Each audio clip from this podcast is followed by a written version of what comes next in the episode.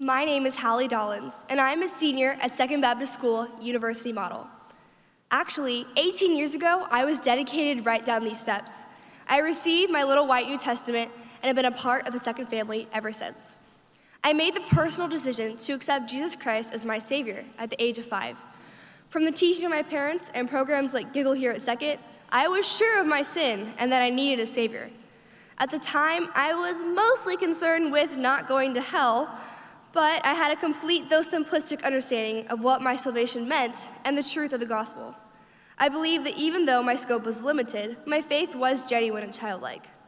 As time went on, I continued to grow in my faith and my understanding of Scripture.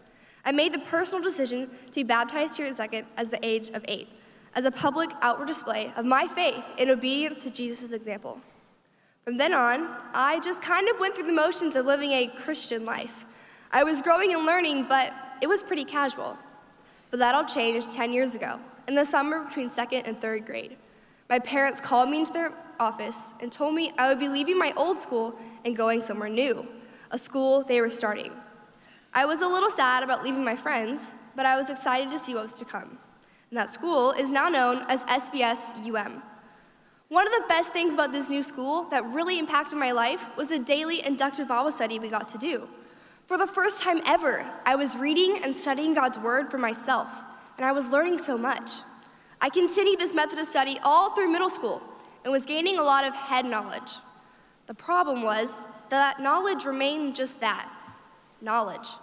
I wasn't really applying anything I was learning to my life, and it actually ended up being a stumbling block for me in the long run because that knowledge turned into a lot of personal pride. Jesus was my Savior, but that's only one part of being saved justification. I also need to submit to what His Word says and continue to be sanctified, surrendering to Him as what they call in the children's ministry as the boss of my life. Instead of examining where biblical truth I was studying could aid me in my walk with Christ, I was that kid, the one who raised their hand for every question, corrected teachers on their pronunciation of hard Old Testament names, and completely checked out every time they brought up the gospel because I had heard this one before. I was constantly comparing myself to my peers and judging them for their actions without ever taking a hard look at my own. I was working really hard to do all the good things I thought I was supposed to do, but on the inside, I was not reflecting Christ. It wasn't until I took a hard look at the Pharisees of the New Testament that something clicked for me. James 1:22 says, "But prove yourselves doers of the word, and not just hearers who deceive themselves." Matthew 23 27 reads, Woe to you, scribes and Pharisees, hypocrites! For you are like whitewashed tombs, which on the outside appear beautiful, but inside they are full of dead men's bones and all uncleanliness. Matthew 7 1 through 5 says, Do not judge, or you too will be judged. For in the same way you judge others, you will be judged. And with the measure you use, it will be measured to you. Why do you look at the speck of sawdust in your brother's eye and pay no attention to the plank in your own eye? How can you say to your brother, Let me take the speck out of your eye, when all the time there's a plank in your own eye? You hypocrite. First, take the plank out of your own eye, and then you will see clearly to remove the speck from your brother's eye.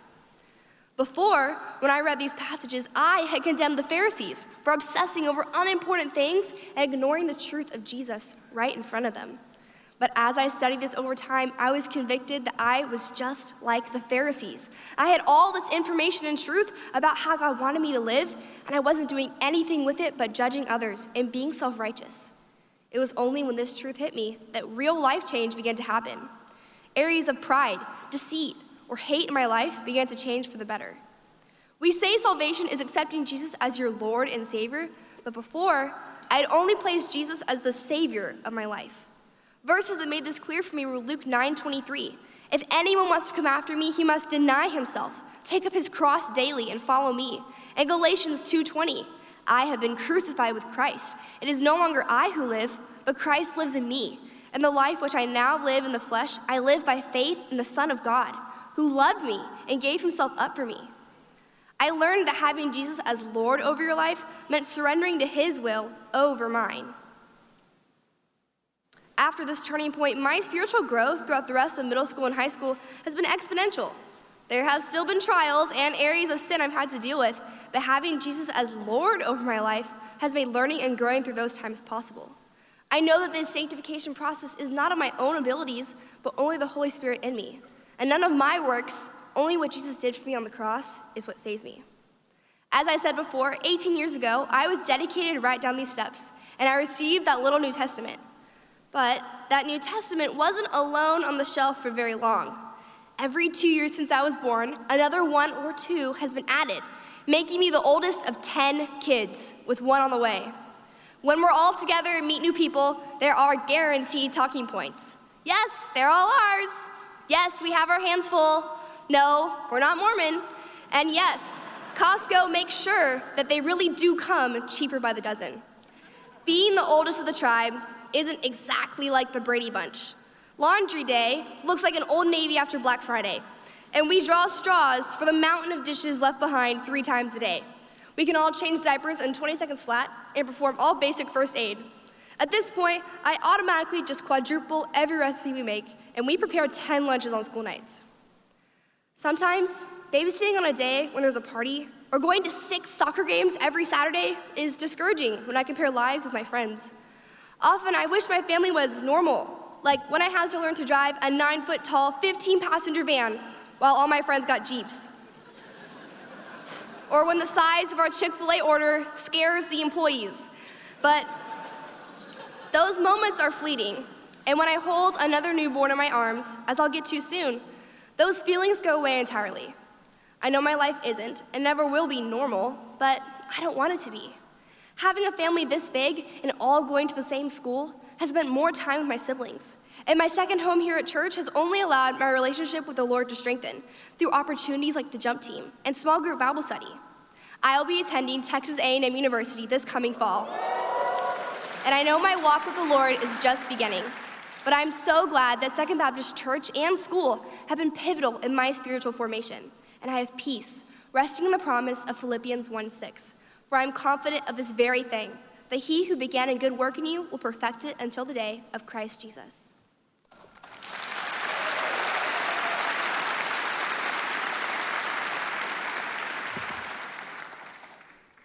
Hi, my name is Rebecca Williams, and I'm a senior at LaPorte High School.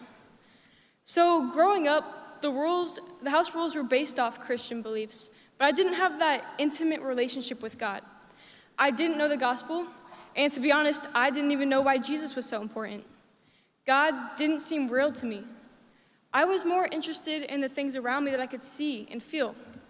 Plus, it didn't help that I always felt like an outsider when I went to church because I didn't really understand what was being said, and I was shy, so it was hard for me to make friends. I felt this way about church up until my freshman year of high school. I was in the living room watching the movie 2012 with my dad. And if you haven't seen it, it's basically about the end of the world. And it got me thinking about the end. I wanted to learn more, and I knew that the book of Revelation was about the end of the world. So I went up to my room, and I flipped all the way back to the back of my Bible and started reading. Yeah, I don't recommend starting off in Revelations. I have never read anything so scary before in my life, especially for someone who didn't know what Jesus did on the cross. I, the only thing that kept going through my mind was, how do I save myself? I saw that it kept mentioning people who were chosen by God, saved, and I worried that I wasn't chosen. I can't explain to you how excluded I felt and the fear that I experienced. I figured all the books before Revelation had to tell me how to save myself, to get to be a part of those people who get to rule the earth someday. It's kind of funny how my own selfishness brought me to God. However, looking back, I think that's the only way He could have reached me. To be honest, at that time, I was the only person I was concerned about. I was obsessed with what other people thought of me. When I went to school, it was constant insecurity about the way that I walk, or the music I listen to, or the clothes I wear. I was all about trying to look good and fit in. A few days after that night, I wanted to read more, but I had no idea where to start. I tried the beginning, Genesis, but it wasn't really giving me the answers I was looking for. I didn't care about how the world started. I just wanted to get to the good stuff, you know, the whole living thing. Well, sometime later, my grandma mentioned that the book of Matthew was a great place to start off. So later that night, I opened up to Matthew and I started reading. And I couldn't stop. It was so interesting, like a storybook. It was miracle after miracle. I was especially so surprised to see that there was a stronger side to Jesus, that it wasn't all soft and love thy neighbor, which is what I grew up thinking. What he had to say was so controversial. There was more to Jesus. he wasn't just a shallow character in a book. Like, I began to see him as a real person. So, in the next month or so, I finished up the New Testament and some of the Old, but I was still so hungry for God. I remember one night just crying in amazement for what he did on the cross. However, I struggled with this doubt. I couldn't completely believe that he would choose me. I felt the enormity of what he did, but it was for everyone except me. That God was dangling salvation right in front of me, and I could never be good enough to get it. I didn't deserve it. I mean, of course, I don't deserve it, no one does. But in the next few months, God was revealing to me that it wasn't about me and what I did, but instead it was about Him and what He did, who He is. He finally opened my heart to accept that this beautiful salvation that He was salvation that He was offering might actually be for me, and I accepted Him as my Lord and Savior. Now, at this time, I didn't have a church family, so I was teaching myself through the internet, but I eventually felt this yearning to be a part of a community. My dad had worked at Second Baptist for a while, but I just never thought of coming here because I always saw it as his place to work. But I figured, why not give it a try? What's the worst that could happen?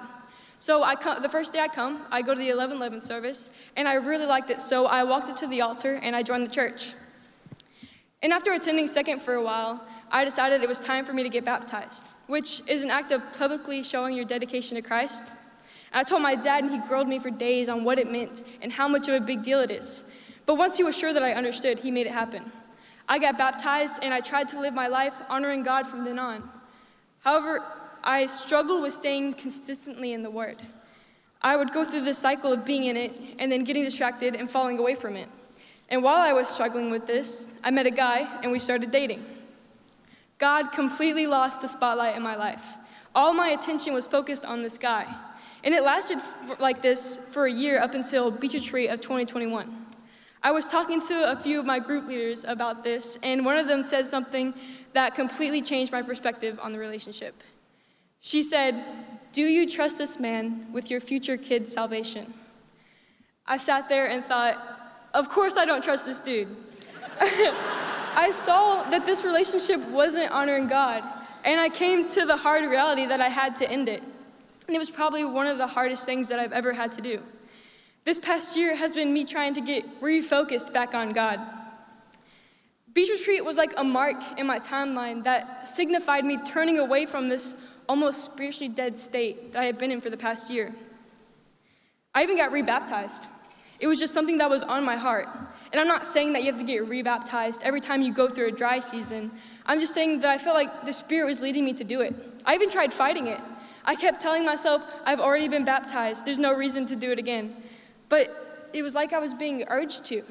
So after Dr. Young had finished calling for people to get baptized and was making his way off the field, I chased him down so I could talk about it with him. I finally catch up to him and I, I get his attention, but I couldn't get what I wanted to say out. With all the emotions, all I could say was, I've already been baptized. And I kept saying it over and over again. He had to finally hold my face and say, Do you know how many times I've been baptized?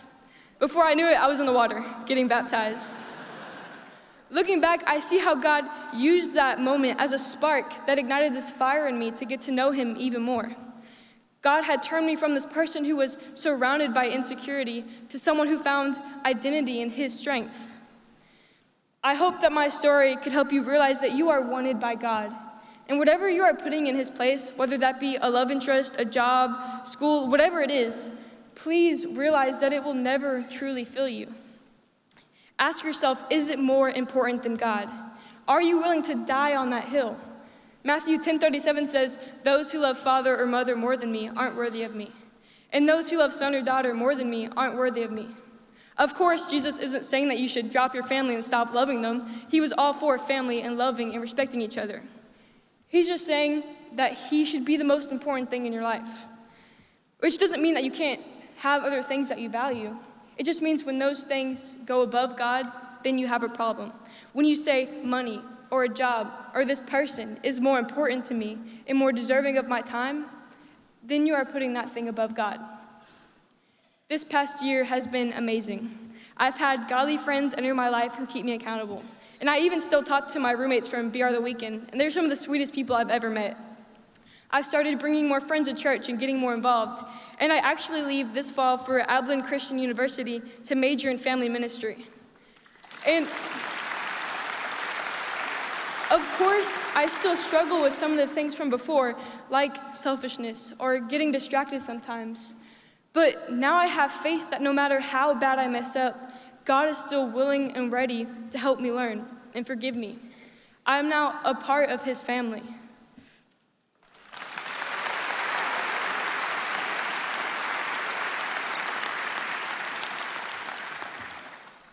In 20 days, I will walk across this stage receive my diploma, and finally, graduate from high school. My name is Lainey Sims, and I'm a senior here at Second Baptist. I, like many of us, still remember my first day here. My dad, who was a lifer here at Second, walked me into a vibrant yellow classroom bustling with third graders, many of whom were bound to be my lifelong friends and still are to this day.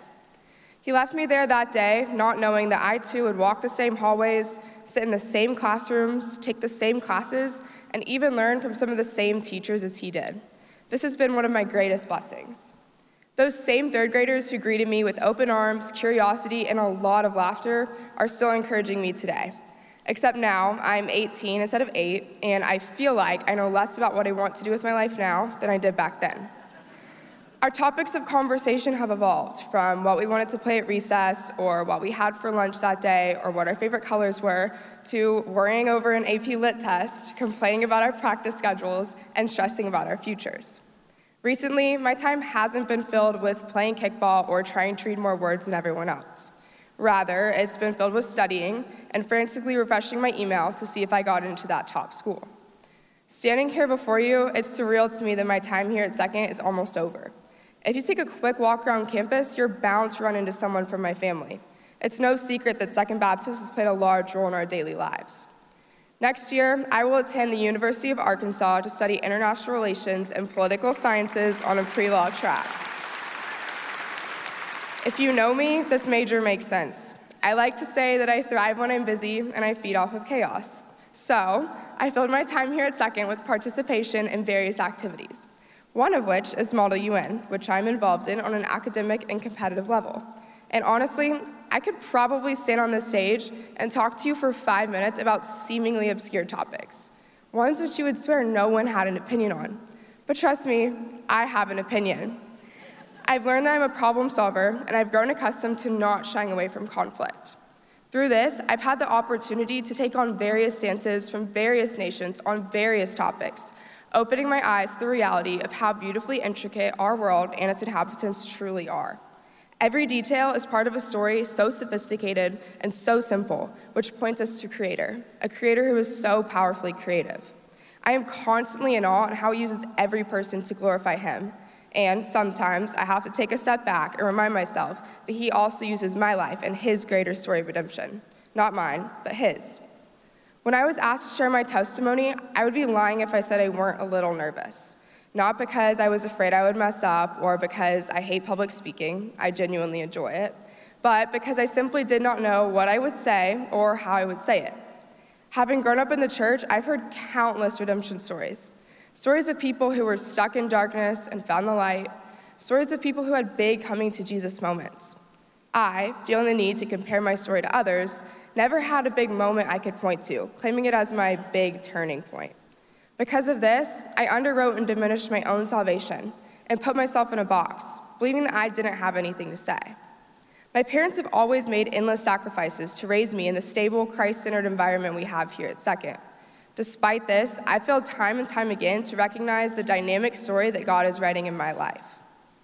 It's no secret that the past few years have been filled with countless trials for my family, years full of sickness and addiction, loss, and grief.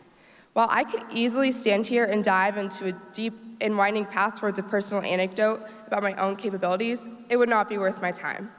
In this day and age, there are enough churches you could join or places you could go if you wanted to hear an emotionally driven story.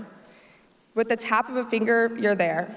Bookshelves are brimming with self help books, Instagram feeds are flooded with overly encouraging narratives, and school curriculums are contaminated with false proclamations that do nothing to further develop the minds of students. Fortunately, I was graced with the absence of such ideas in my classrooms here at Second. However, I've grown up at a time where such things are inevitable. Your truth is different from my truth. You are enough. Come as you are and stay as you are. You don't need anyone but yourself. These are the messages that infiltrate our media. Even within the church, we can become enthralled with the way the gospel makes us feel. Did I enjoy the worship? Did I like the preacher? Did I, did I, did I? But we should rejoice in the truth of the gospel. After all, it's called the good news. So, why do we feel the need to seek out worldly guidance that makes us feel good? The reality is, many of us fall prey to these selfish desires due to our sinful human nature, which longs to do everything we do in pursuit of our own ambitions. I too fell into this trap. This selfishness was manifested in my life as a desperate need for control. I could not get a grasp on the flurry of hardships surrounding me, so I attempted to take control of my, of my own life by hyper-focusing on minor details. My appearance, my grades, what I ate, how productive I was. I had to control every aspect of my life. The problem was, the culture around me told me to do whatever I wanted to do, to do whatever felt right to me, and to chase after everything my heart desired.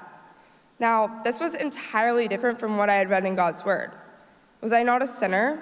Was I not consumed by selfish desires? The truth became blurred and my lines became crossed. I was lost and I didn't know what to do.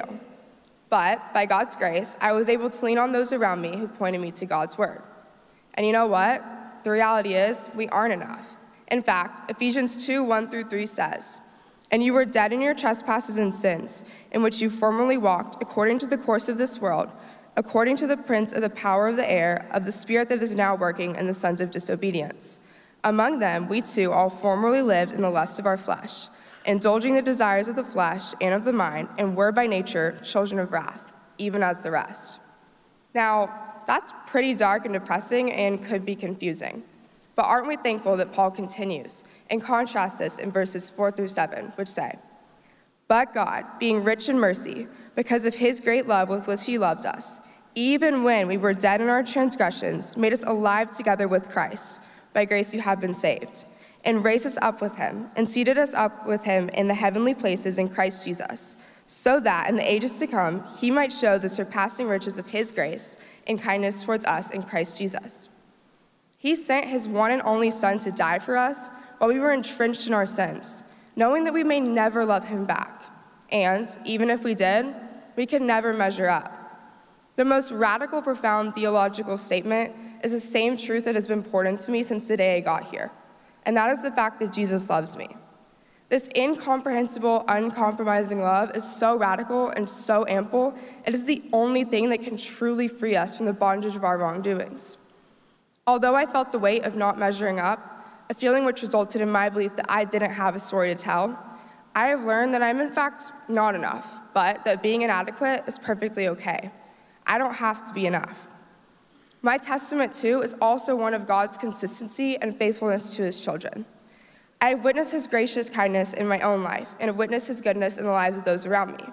His heart is embodied in the people I am beyond blessed to have on my side, such as my dad, who has made who's taken on the role of being a single parent and has made incalculable sacrifices to provide for me. Or my teachers, who've spent their own time pouring into me on more than just an academic level or my friends who've laughed and walked and cried with me through whatever comes our way. It's the fact that I can look back on the past almost 19 years of life and see God's hand in everything. The fact that I can say without a doubt that He has been guiding me along the entire way, and the fact that His truth has been the only thing to sustain me, which sums up my story. His overwhelming grace, truth, love, and peace are recklessly enveloping every aspect of my life. Not because I am worthy on my own, for I am not even worthy to sit in his presence or speak his name, but because he is a good God and he relentlessly pursues us.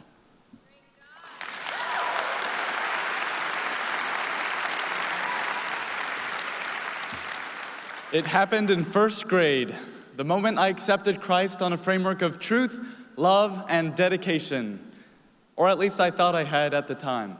One memorable day, my first grade Bible teacher taught my class that when we receive Christ, the angels in heaven would throw a special celebration for our salvation.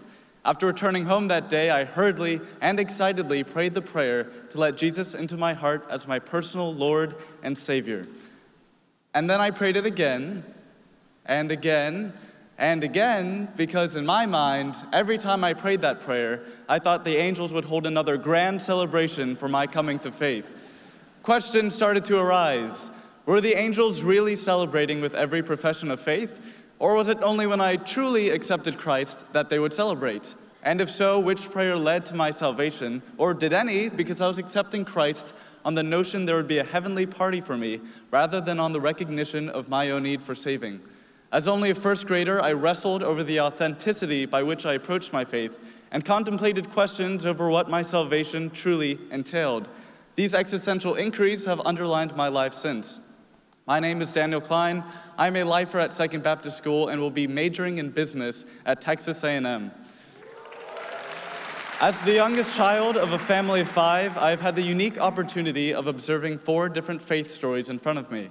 My mom, raised in Venezuela and under the Catholic faith, saw Jesus' transformative power and adopted a faith based on biblical truth, displaying to me a genuine faith built by God's Word. My dad, born in Colombia and traveling the world at age 13 as a photographer, stands as the epitome of experiential wisdom in my life, demonstrating a steadfast faith forged by the trials of his past. My two older sisters, both graduates from Second, have exhibited a faith journey persisting through college and beyond, all the while holding me to a high standard and accountable for where I stand in my faith.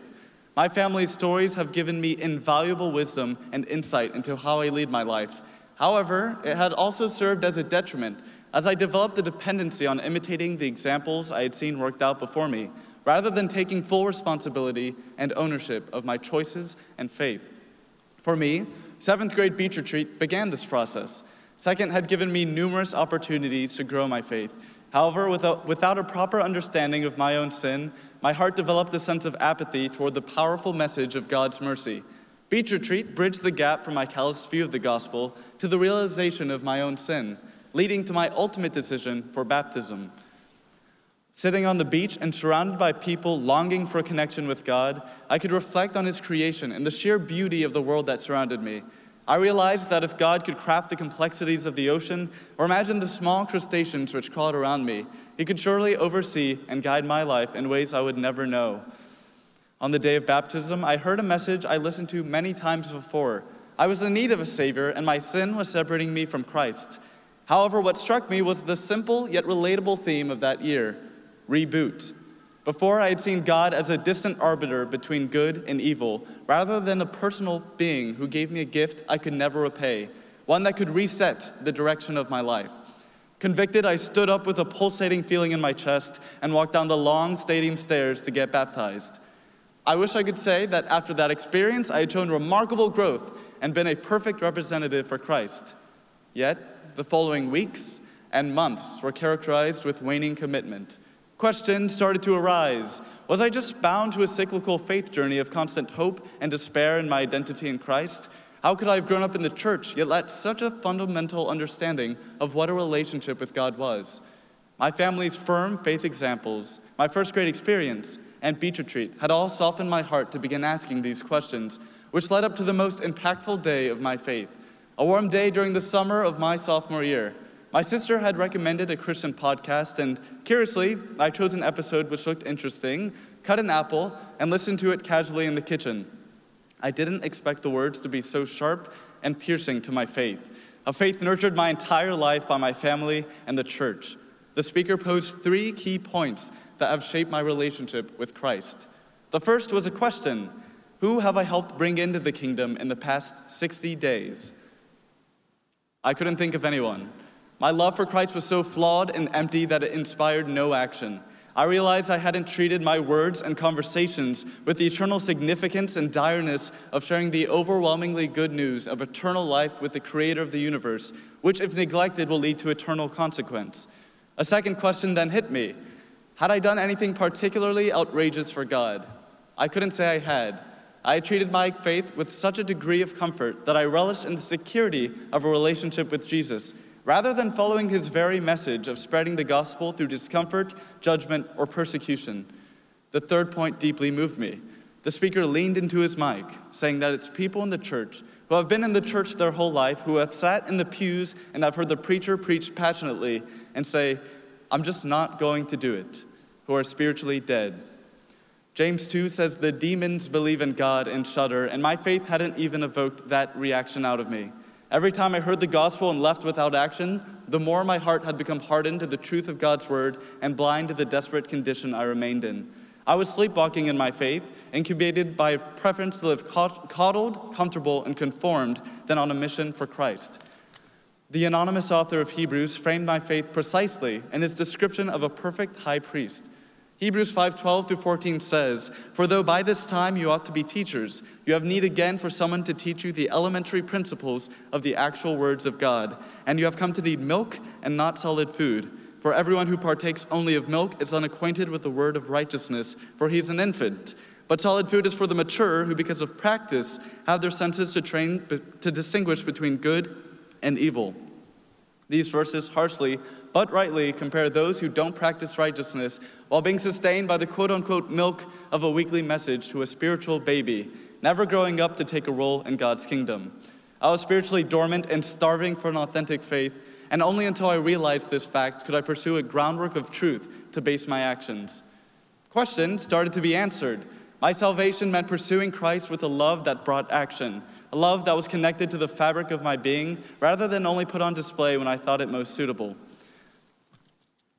Three practices have come to mature my faith, which I continue to use today. The first has proved very consequential to the Christian faith reading the Bible, in a world which has constantly muddied the definition of truth, Scripture clearly outlines a worldview and story based in God's truth, giving me an invaluable tool for developing my beliefs. It wasn't until I had taken the time to sit down and open the Bible for myself that I could see the answers to my questions were lying in front of me the whole time. In the same vein, the second uh, practice was a study of apologetics. 2 Peter 3:15 says, "Always be ready to give a defense of the faith that is in you." And studying such arguments for the Christian faith has allowed me to know exactly what I believe and why. The third practice is something I actually carry everywhere I go with me my pocket journal. Many things go in here, but most importantly, it holds crucial realizations I've had in my faith and key questions I have posed. With the many distractions available from daily life or technology, the process of physically articulating my thoughts on paper has not only allowed me to develop a coherent view of my faith, but has opened a valuable time of solitude, which I may solely focus on Christ. The, in these pages, it has questions I've asked and answered, and it lets me be able to note patterns I may observe and address. Looking at my future in college, I view my inextricable duties as a follower of Christ in a generation plagued with loneliness, skewed ideologies, and cynicism. I also face an environment where the lukewarm Christians are faded out by temptation and distraction. However, there is a hope greater than anything this world has to offer Jesus. Although I may not personally be able to change anyone, I know that God will continue to use my story to further his kingdom. Heavenly Father, thank you for allowing us to gather here and worship you. Please change our hearts and lives in Jesus' name.